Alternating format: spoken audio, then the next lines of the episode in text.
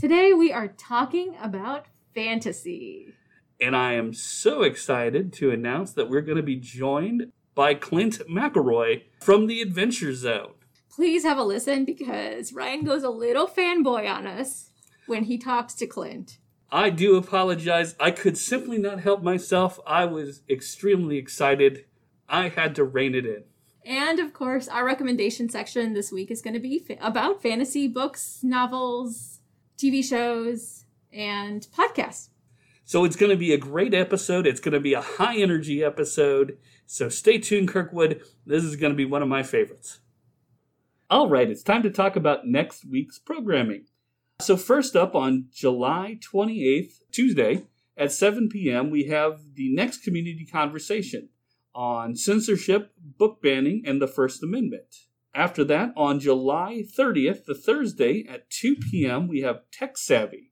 Learn about Overdrive, Libby, and Hoopla. Now, these are both virtual programs, so you will have to sign up online at kirkwoodpubliclibrary.org slash calendar to make sure you get your invitation. Both sound like a lot of fun, so we hope to see you there.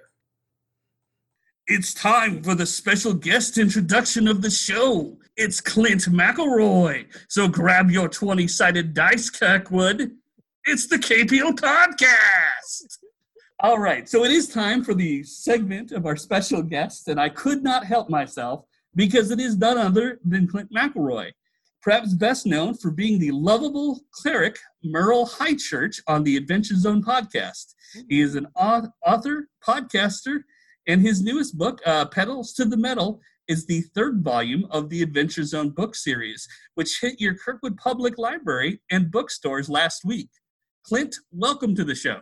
Thank you. I it's a pleasure to be here. I'm it's a it's a it's a pleasure to be talking to you folks. So we're just gonna jump right in, and I think Jigisha has our first question. So, for the folks at home, can you tell us a little bit about uh, what the Adventure Zone is? The adventure zone started oh i don't know 40 50 years ago. Uh, we started doing the, the the podcast. My my sons have done a, had done a very successful podcast called my brother my brother and me which they're still doing. And as it turned out my oldest son justin was going to have to take a paternity break because he was going to he his wife was going well his wife was doing most of the heavy lifting but he was going to help with the birth of the, the, their first child. So uh, they were looking for film material for those weeks where he wouldn't be able to do MBMBaM. And they came to me and said, We've we've had a bunch of people suggest that the four of us play Dungeons and Dragons, and you know I said, well, yeah, sure.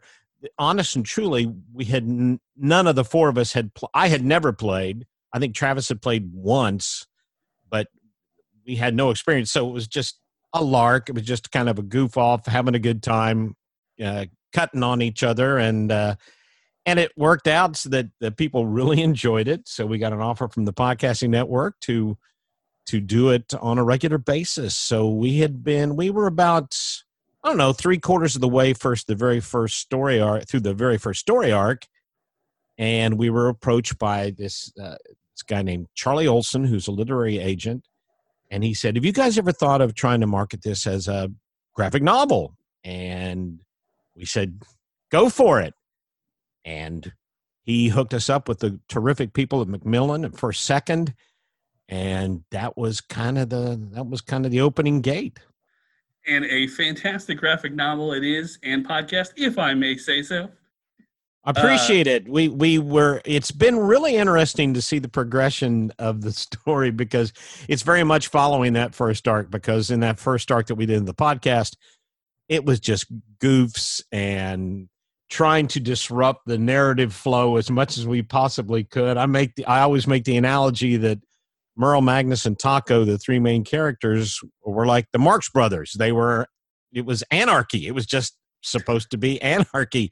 And every time Griffin, who is the, the the the, dungeon master, the game master in the in the game, would present us with options, we would always pick the most outlandish, just to mess with him. And uh, and, and so and the the first graphic novel here, the Be has kind of followed that. And then you know we We did the Murder in the Rockport Limited, which was kind of a takeoff on Murder on the Orient Express, kind of a who done it on a train. And now we're up to the right here. there, yeah. Uh, oh, wait a minute, hardback. I'm impressed.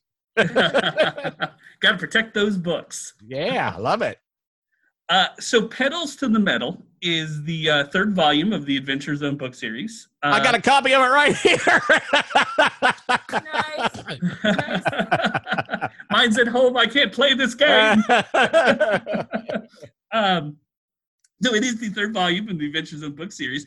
Without giving us spoilers, could you tell us a little bit about the plot? And if you're up for it, and be so kind, could you do it as my favorite cleric, Merle Highchurch? well, here's the deal.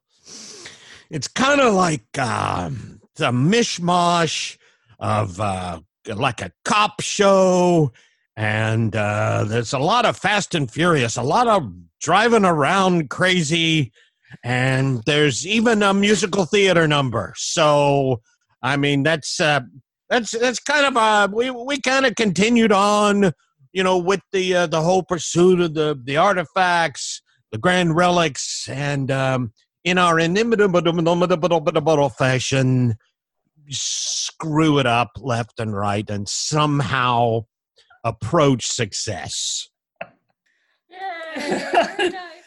Yay, very nice. Sir, you made my 2020. Admittedly, Ah. that, that wasn't hard to do considering this has definitely been the highlight for a long time. well, I'm just I'm glad I remember the character voice because I'm often accused of not remembering the character voice. I wasn't going to bring that up, but that is a you- uh, reoccurring fun bit. You're very kind. okay, so um, uh, number three, I'd like to talk a little bit about the art, if I can. Uh, Carey Pietsch, uh, and am I saying that right? It's Pietsch, correct? Pietsch, right? Uh huh. her illustrations are just gorgeous. And I think one of the most amazing things about this uh, graphic novel is that having listened to the Adventure Zone long before the graphic novels had came out, somehow she just made what was always in my head and how I always envisioned these characters. She just nailed it. Like there was there was no better version I thought of these characters. And there's been some gorgeous fan art out there. Was that uh, was that all of just Carey's talent, or how did the evolution of their designs come about? Well, for one thing, you are absolutely right. Carey is absolutely brilliant. The she came to us basically through the the realm of of fan art. Uh, she was a big fan of the show, still is. We were just a big admirer of her work. And then the first live show we did of the Adventure Zone uh, where it was an actual of, of its own entity. I, I think we did one as you know, kind of fun on a at a Max Fun Drive. But this the first time we performed before a paying audience, uh, she did the poster art for it, and we just absolutely loved it. And it just so happened that first show was in Boston at the fabulous Wilbur Theater, and she came down. We met the the four of us sat down with with Carey at the the Panera Bread across the street from the Wilbur Theater, and it was just uh, it, it we just all clicked. And she, as we have said over and over, she gets it. She gets the Adventure Zone. She gets it more than we get the Adventure Zone.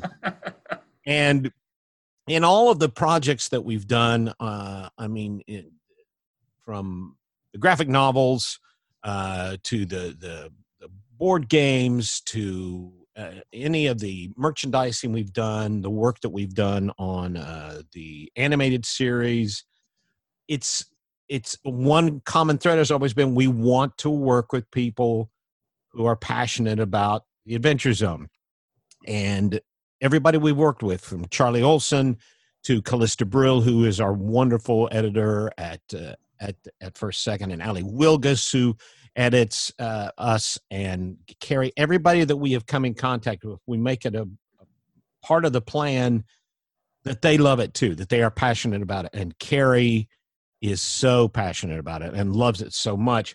So we we had a lot of input uh, with her on the characters, um, and she came to us. We we tweaked a, a few things here or there, but we really wanted this to be the graphic novels visual canon. We really wanted it to be this version's visual canon, and that's Carey. That's that's Carey's version.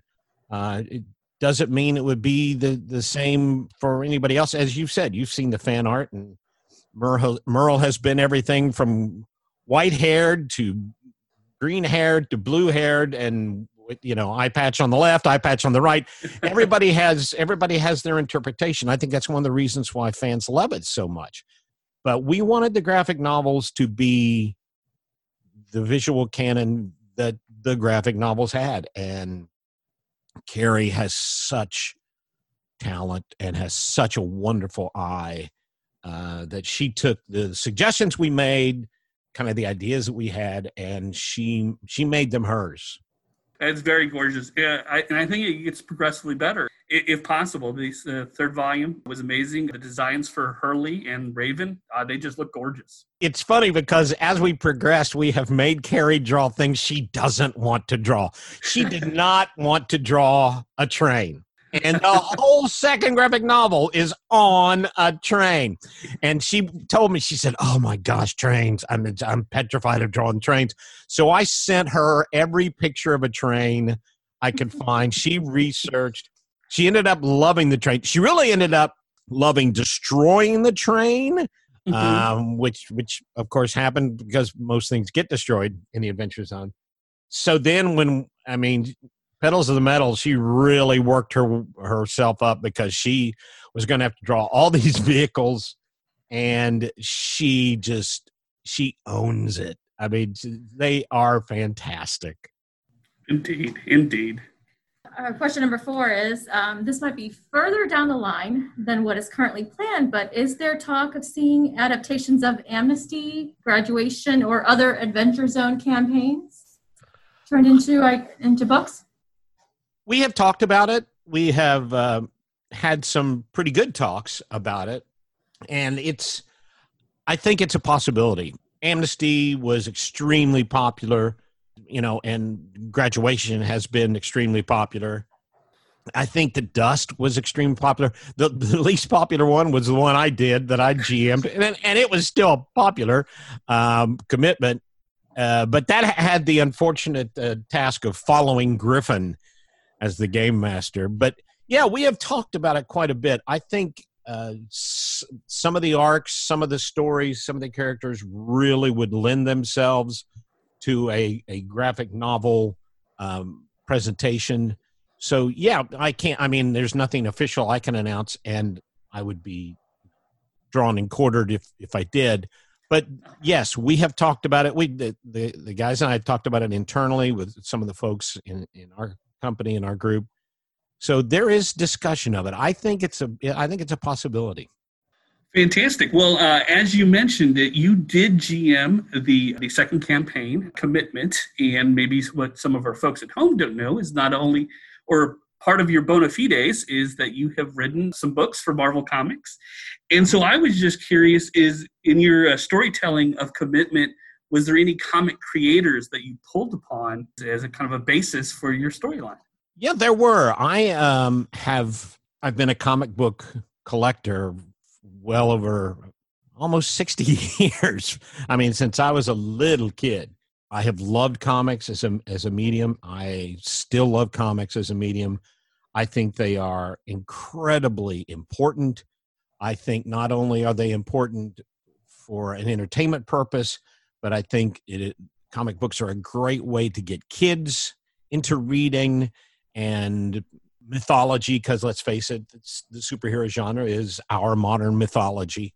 I just have always loved them. I actually wrote some comics back in the 80s back in the 80s i uh, worked for eclipse comics and now comics. I did a series called green hornet dark tomorrow which was a future setting of green hornet for now. I did a mini series called Blood is the Harvest about a couple of monster hunters, and that was on Eclipse Comics. And the very first check I ever got from a comic book company was from Eclipse Comics. They bought a concept of mine called King of the USA. And King of the USA was this mishmash alternate history where instead of a democracy in the United States of America, Continental Congress and the founding fathers decided that we would have a monarchy. We would set up our own monarchy instead of a democracy. So there was a king, King George the First, George Washington.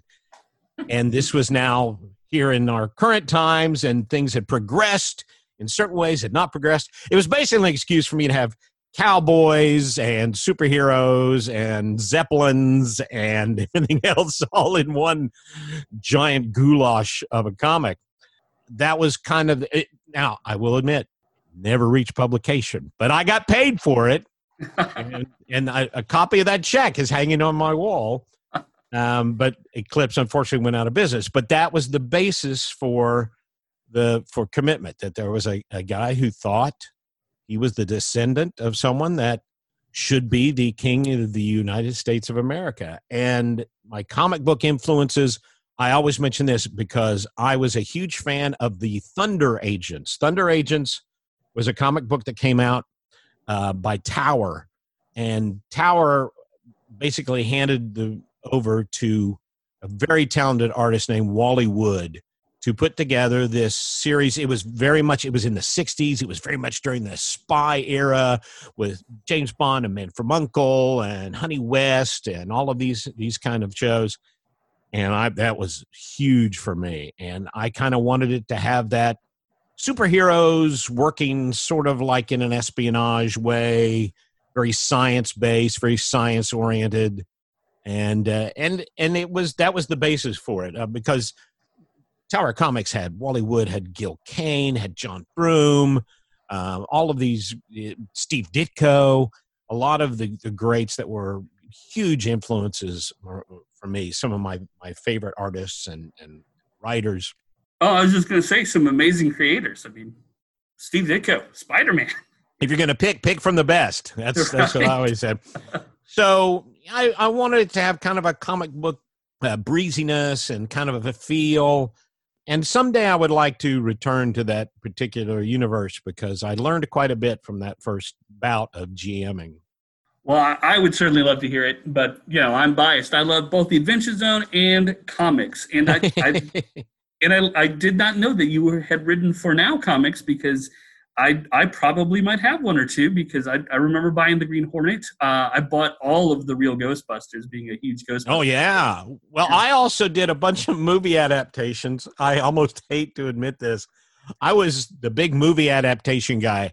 I did the movie ad- I did the comic book adaptation of the movie Freejack with Emilio Estevez or Anthony Hopkins and Mick Jagger.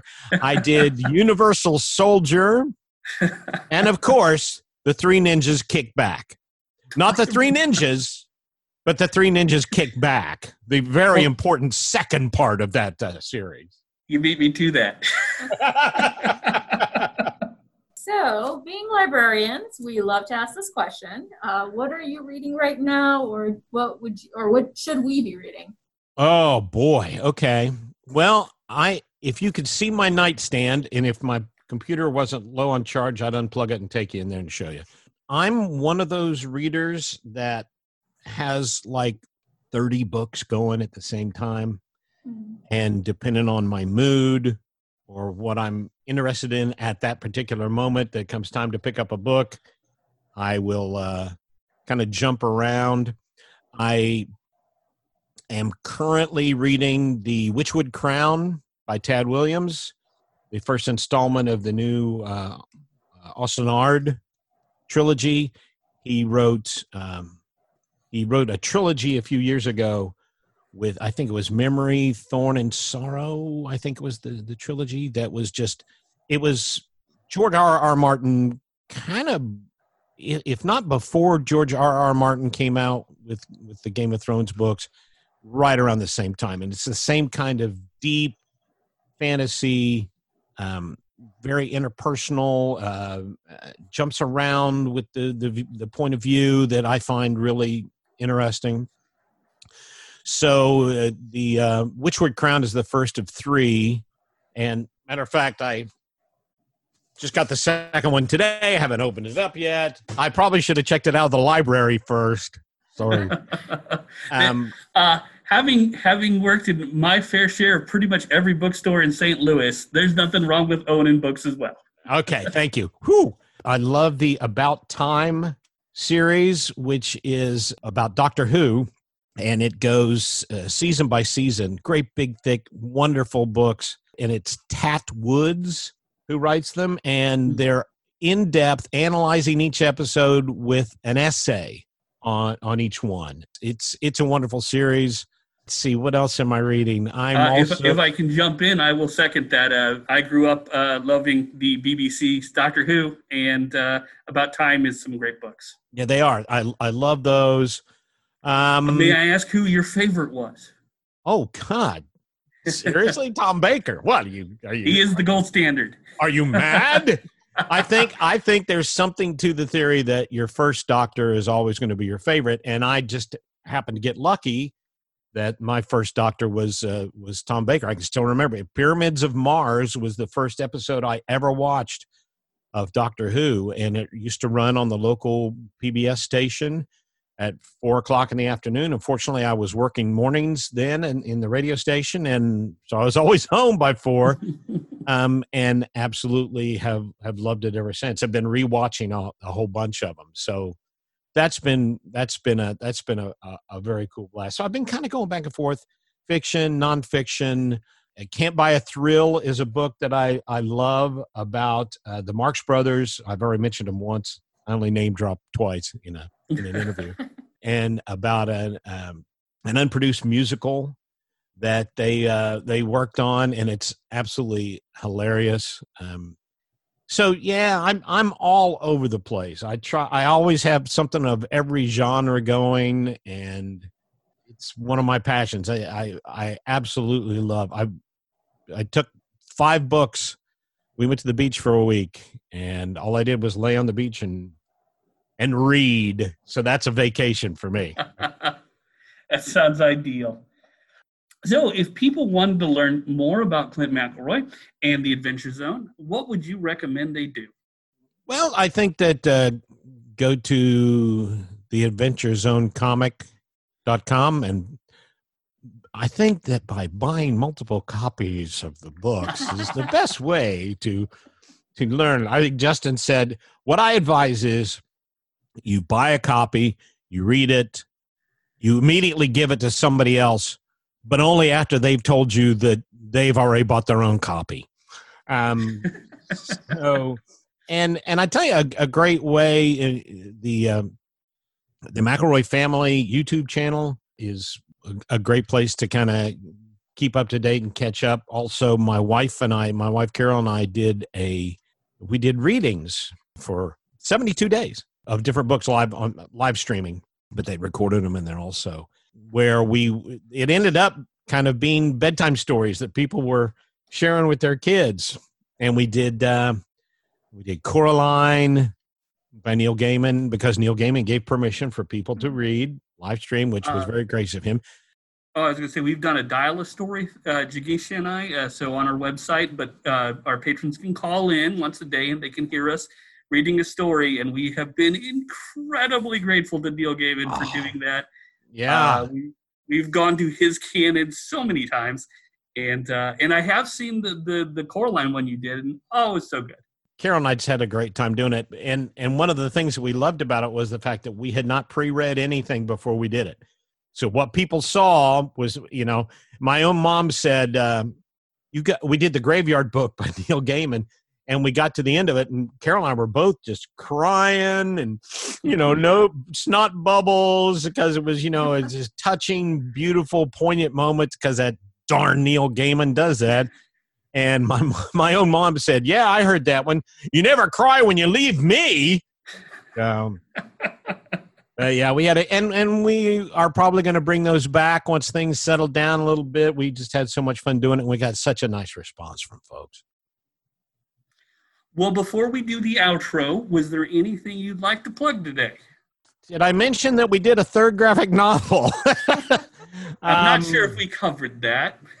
There is a uh, a collection of Journey into Mystery, the Marvel series that we we did as part of the uh, War of the Realms, and we were very proud of that. And and that was all all four of us worked on that.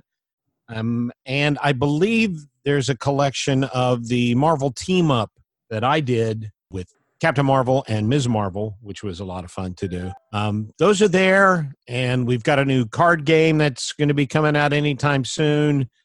So trust me, if you go on the worldwide internet and just type in McElroy, you'll find out about all those things. All right, so I'm going to do the outro, but I've been known to fib. So if you'll permit me, could the uh, cleric come back and cast a particular spell that he is known for? Oh, yes, I know just the one. I cast Zone of Truth. Our special guest today was Clint McElroy. His latest book, Petals to the Metal, as well as his previous titles, are available at your Kirkwood Public Library and wherever hilarious books are sold. Clint, thank you so much for joining us today. It has been my pleasure. Thanks for asking me. And uh, and listen, you all keep up the good work. I know that this is not an easy time for anybody, but it, it I mean, I, I, admire what you guys do with your curbside service and and all the things that you're doing to keep and to keep things going. So hats off to you. If I were wearing a hat, I'd I'd take it off. But I'm but, but really keep up the good work. Well, we appreciate the sentiment. And just everybody stay safe, stay healthy, keep being smart, and choose joy. Well said. Choose joy. Thank you so much. You are very welcome. So we've reached that point of the show that Jigisha and I both love. It's time for recommendations. And since our theme this week has essentially been fantasy and kind of D&D related material, we're talking about some of our favorite fantasies. Um, so Jigisha, would you like to kick it off or shall I? Uh, no, I can kick it off. So I've got a couple of interesting recommendations. But before we get into it, I did want to talk a little bit about the genre itself because this is one of those genres where it's got a lot of subgenres. And so you have sort of your deep fantasy like Great Game of Thrones or Lord of the Rings. But then there's also these urban fantasies where it's a fantasy world, but it's within the normal world.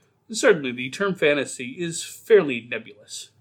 Yes. Yeah, and covers a great many ground. In fact, my own recommendations are, are going to be two entirely different types of fantasies. Yeah, mine too. Excellent.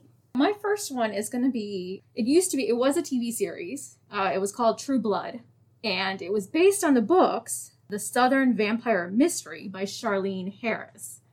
So they had taken the books and they had turned it into True Blood. Now the books are Sookie much... Stackhouse. That's right. Oh, go you!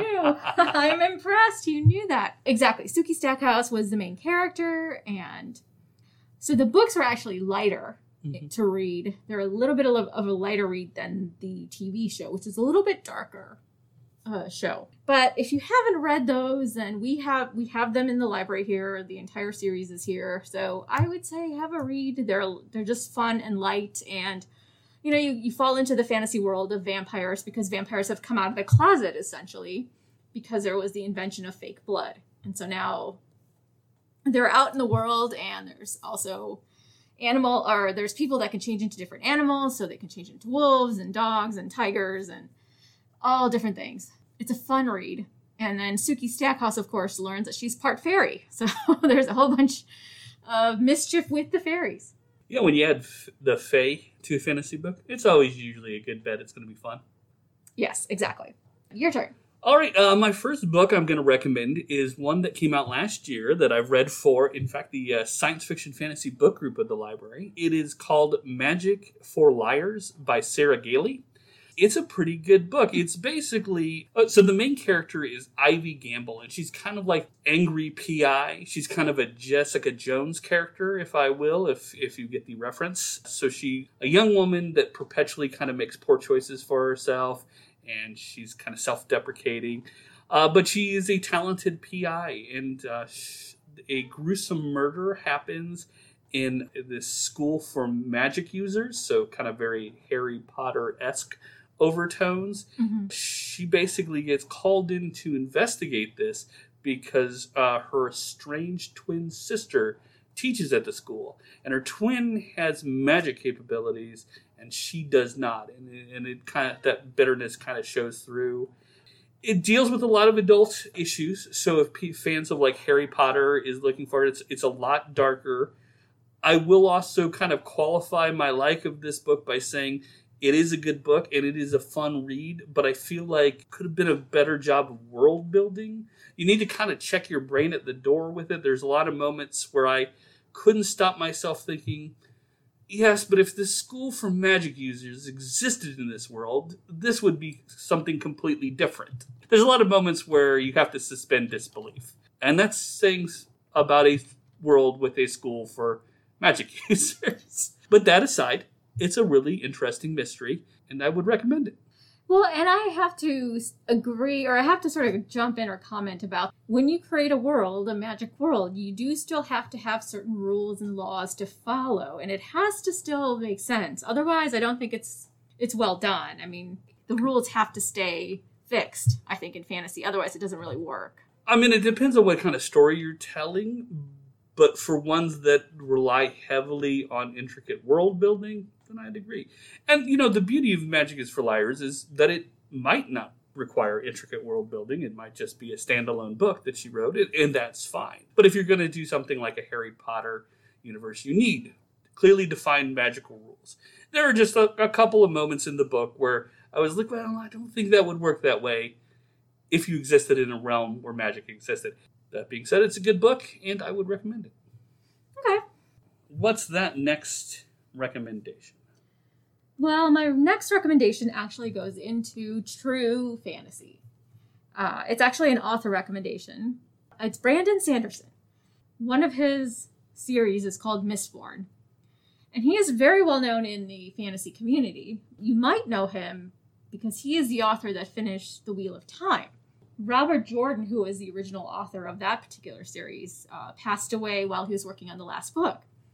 And so, you know, fans love this book. This is well loved series. And Brandon Sanderson is also a, a big fan of the series. And so he was asked to finish. And he ended up adding three more volumes to the story because it was such a big story. In, in his own right, he is a very good fantasy writer. And so I recommend him. And if you want to start out, I would recommend Mistborn. Mistborn. I'll have to check it out. My last recommendation is going to kind of be tied in here with the Adventure Zone, and since we had Clint McElroy on today, there are other podcasts out there that do D and D, and then have gone on to make like a graphic novel. One of those is a podcast called Critical Role. It is a podcast where a group of voice actors and actresses get together and they play D&D amongst other games. I'm going to recommend their book called Vox Machina, which is also the name of their you know first main story arc, what really caught on fire. And Origins Volume One is available, and it is again a very pretty. This one's a little bit more serious, where Adventure Zone is kind of more fun and haphazard. Vox Machina is you know it's still strange unsuspecting heroes get together and there is still a lot of humor in it but it's kind of more of a standard d&d fantasy realm it's a lot of fun uh, i myself am a video gamer so uh, one of the uh, one of the actors on there or the creator is matthew mercer and he's kind of hot right now for doing well a lot of anime but he also does the voice of mccree from overwatch oh okay all right. So we've just given you a variety. We've got TV show and a book series thrown in, some deep fantasy. I mean, that's the thing with fantasy genre. It can go anywhere. And that's, I think, why we all love it. Yes, I agree. So, do you have any suggestions for us? Please leave us a comment and let us know your thoughts on fantasy. We'd love to hear it. Hail and well met, Kirkwood. So we hope you've enjoyed our fantasy themed episode, Kirkwood. I want to thank Clint McElroy for joining us of the Adventure Zone. I had a fantastic time. And if you'd like to learn more about Dungeons and Dragons and other role playing games, I'd like to give a shout out to our team department who regularly puts on games that you can join. It's definitely worth checking out at kirkwoodpubliclibrary.org. Not only that, but the MLC has a wide variety of monster manuals, dungeon master guides, and player handbooks. So if you'd like to learn more about how to put on a game for you and your friends, well, look no further than the Kirkwood Public Library. So, since Clint McElroy was our guest, our quote this week is going to be from Mr. Groucho Marx. Outside of a dog, a book is man's best friend. Inside of a dog, it's too dark to read. Thank you, Kirkwood. See you next week.